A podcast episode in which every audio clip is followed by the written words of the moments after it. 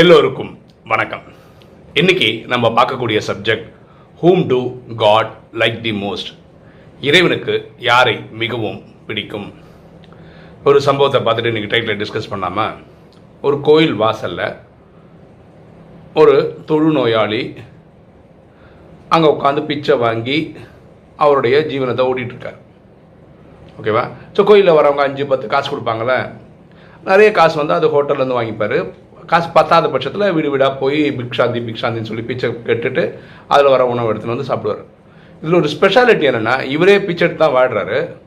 அவருக்கு எவ்வளோ உணவு கிடைக்குதோ அது திரும்ப அந்த கோயில் வாசலுக்கு வரும்போது அங்கே ஒரு நாலு நாய்கள் இருக்குது அந்த நாலு நாய்களுக்கும் கொண்டு வந்த அஞ்சை நா அஞ்சு ஷேராக பிரித்து நாலு நாய்களுக்கும் கொடுத்துட்டு இவர் இருக்கிற பாக்கி இருக்கிற ஷேரை இவர் எடுத்து சாப்பிடுவார்.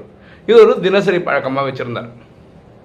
ஒரு நாள் இதே மாதிரி உணவுக்காக காலம்புற போய் எல்லா இடத்துலையும் பிக்ஷாந்தின்னு கேட்டு வாங்கி வந்து வந்த இதை வந்து அஞ்சு ஷேராக பிரித்து நாலு நாய்களுக்கு கொடுத்துட்டார். இவர் வந்து சாப்பிட்லான்னு நினைக்கும் போது இறைவன் வந்து அவருக்கு முன்னாடி மனித ரூபத்தில் வந்து நிற்கிறார் இவரது சாப்பிட்லான்னு நினைக்கும் போது இறைவன் கேட்குறார் எனக்கு பசிக்குது எனக்கு சாப்பாடு கொடுங்க அப்படின்னு. அப்போது இந்த தொழுநோயாளி இறைவனை இறைவன் இவருக்கு தெரியாது மனித ரூபத்தில் இருக்கிறதுனால. மேலேயும் கீழையும் பார்த்துட்டு மொத்தமாக எடுத்து அந்த சாப்பாடை கொடுத்துட்டார். இறைவனுக்கு ஷாக் இறைவன் என்ன எதிர்பார்த்தானே என்ன இவனோட ஷேர் அது. அதில் யாராவது பிக்ஷை கேட்டானா கிடையாது அவர் பாதி கொடுப்பான் போல இருக்கு அப்படின்னு நினச்சாலும் ஃபுல்லாக கொடுத்துட்டதுனால இறைவன் ரொம்ப சந்தோஷம். இறைவன் சொல்கிறாரு உனக்கு நான் யாருன்னு தெரியணும். நான் என்ன யாருன்னு சொல்லட்டுமா? அப்படின்னு இறைவனே வராரு. தான் யாருன்னு எக்ஸ்பிளைன் பண்ணுறது இப்போ இவர் என்ன சொல்கிறாரு இல்லை இல்லை வேண்டாம். நீ யாரும் சொல்ல வேண்டாம். ஆக்சுவலாக நான் வந்து காலமிருந்து சாப்பிடவே இல்லை. உங்களை பார்த்தா ஒரு ரெண்டு மூணு நாளாக சாப்பிடாத மாதிரி இருக்குது அதனால் நீங்கள் ஃபஸ்ட்டு உட்காந்து சாப்பிட்ருங்க சாப்பிட்டு முடிச்சதுக்கு பொறுமையாக நீங்கள் யாருன்னு எனக்கு விளக்கம் கொடுங்க. அப்படின்னு இந்த தொழில்நோயாளிகளை சொல்கிறேன் இறைவன் சொல்ல இல்லை இல்லை இல்லை இல்லை நான் யாருன்னு சொல்லணும்னு நினைக்கிறேன். நான் கண்டிப்பாக சொல்லுவேன். அப்போது இந்த தொழிலாளி சொல்கிறாரு நான் ஒரு நாடோடி எனக்கு வீடு வாசல் இல்லை. உங்களை பார்த்தாலும் அப்படி தான் தெரியுது. ஒரு நாடோடி மாதிரி தான் இருக்குது எங்கள் வீடு வாசல்லாம் தங்குறதுக்கு எதுவும் இல்லைன்னு நினைக்கிறேன். அதனால் பொறுமையாக நீங்கள் சாப்பிட்டு முடிச்சிடுங்க அதுக்கப்புறம் நிறைய டைம் இருக்குது நம்ம உட்காந்து பேசிக்கலாம் அப்படின்னு அவன் சொல்கிறான் இரவு சொல்ல இல்லை இல்லை இல்லை இல்லை நான் நான் யாருன்னு அவன் சொல்லுவேன்.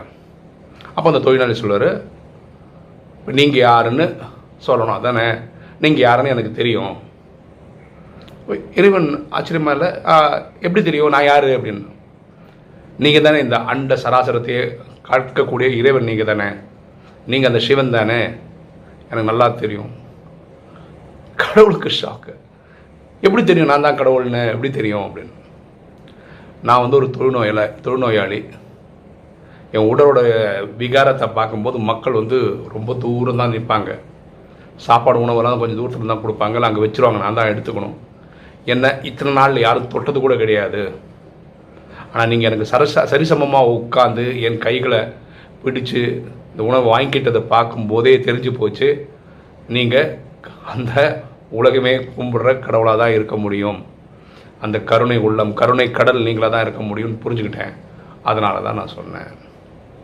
நான் அப்படி கண்டுபிடிச்சேன் அப்படின்னு இந்த தொழில்நோய் நோயாளி சொல்கிறார் இப்போ இறைவன் சொல்கிறார் நான் ஏன் வந்தேன்னா அது எக்ஸ்பெஷலி நானே உங்ககிட்ட இன்ட்ரடியூஸ் பண்ணுறதுக்கு வந்ததுக்கு காரணம் வந்து உன்னோட லைஃப் பேட்டர்ன் எப்படி இருக்குன்னா உனக்கே உடம்ப முடியல.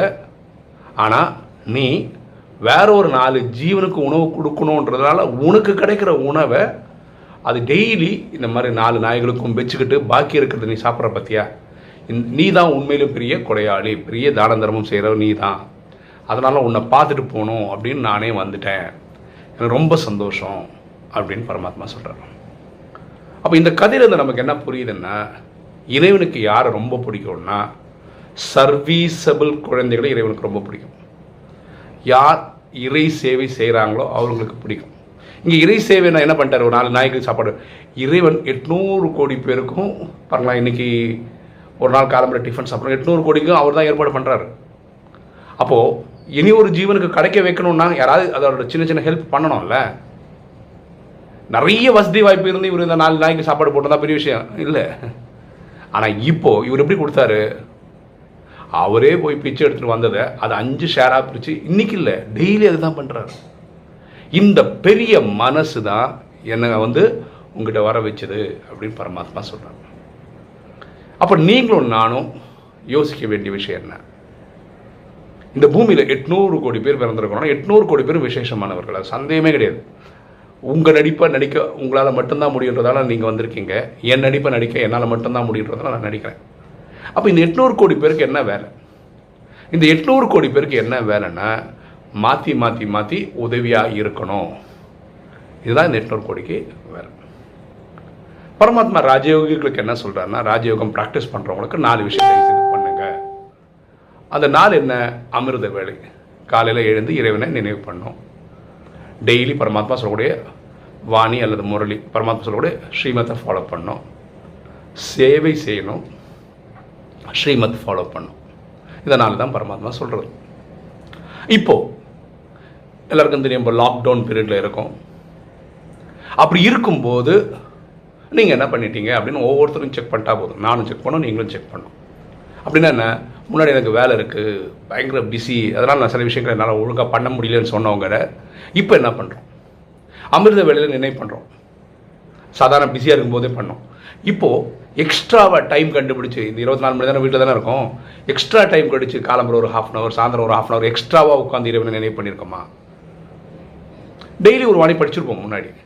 இன்றைக்கி ரெண்டோ மூணோ வாட்டி படிக்கிறதுக்கு முயற்சி பண்ணியிருக்கிறோம்மா சேவை.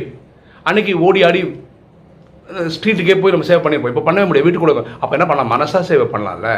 இந்த மனசா சேவைன்றதை வந்து அதிகப்படுத்தியிருக்கீங்களா ஸ்ரீமத்தை பர்ஃபெக்டாக ஃபாலோ பண்ணுறீங்களா முன்னாடி பார்த்தீங்கன்னா வேலை விஷயமா நீங்கள் ஊர்வலாக சுற்ற வேண்டியிருக்கோம். வெளியெல்லாம் சாப்பிட வேண்டியிருக்கும். அது வந்து நம்ம வந்து ப்ராக்டிக்கல் நினச்சி விட்ருப்போம் இப்போ வீட்டிலே தான் இருக்கோம். நம்மளே இறைவன் நினைவிலே சமைச்சு இறைவன் நினைவிலே நினச்சி சாப்பிட்டுட்டு இருக்கோமா? இந்த மாதிரி நமக்கு சொல்லிக்கிறதுக்கு ஏதாவது ப்ரூஃப் இருக்கா? சரியா? ஸோ பரமாத்மா இதெல்லாம் தான் நோட் பண்ணுறேன் சர்வீசபிள் குழந்தைகளை தான் பரமாத்மாவுக்கு ரொம்ப பிடிக்கும். பிடிக்கும். பரமாத்மா என்ன சொல்கிறாரு எனக்கு ஒருத்தர் ஒரு கோடி கொடுத்தாலும் சரி ஒரு ஏழு ஒரு ரூபா கொடுத்தாலும் சரி எனக்கு ரெண்டும் ஒன்று தான் கொடுக்குற மனோபாவத்தை தான் நான் பார்க்குறேன்றார். எவ்வளோ ஆத்மார்த்தமாக கொடுக்குறோன்றதான் பார்க்குறாரு. இந்த குசேலன் கதையும் அப்படி தான் குசேலன் வந்து கிருஷ்ணருக்கு வந்து அவள் தான் கொண்டு போகிறாரு ஏன்னா அவள் ஏழ்மை அது. கிருஷ்ணன் ராஜா.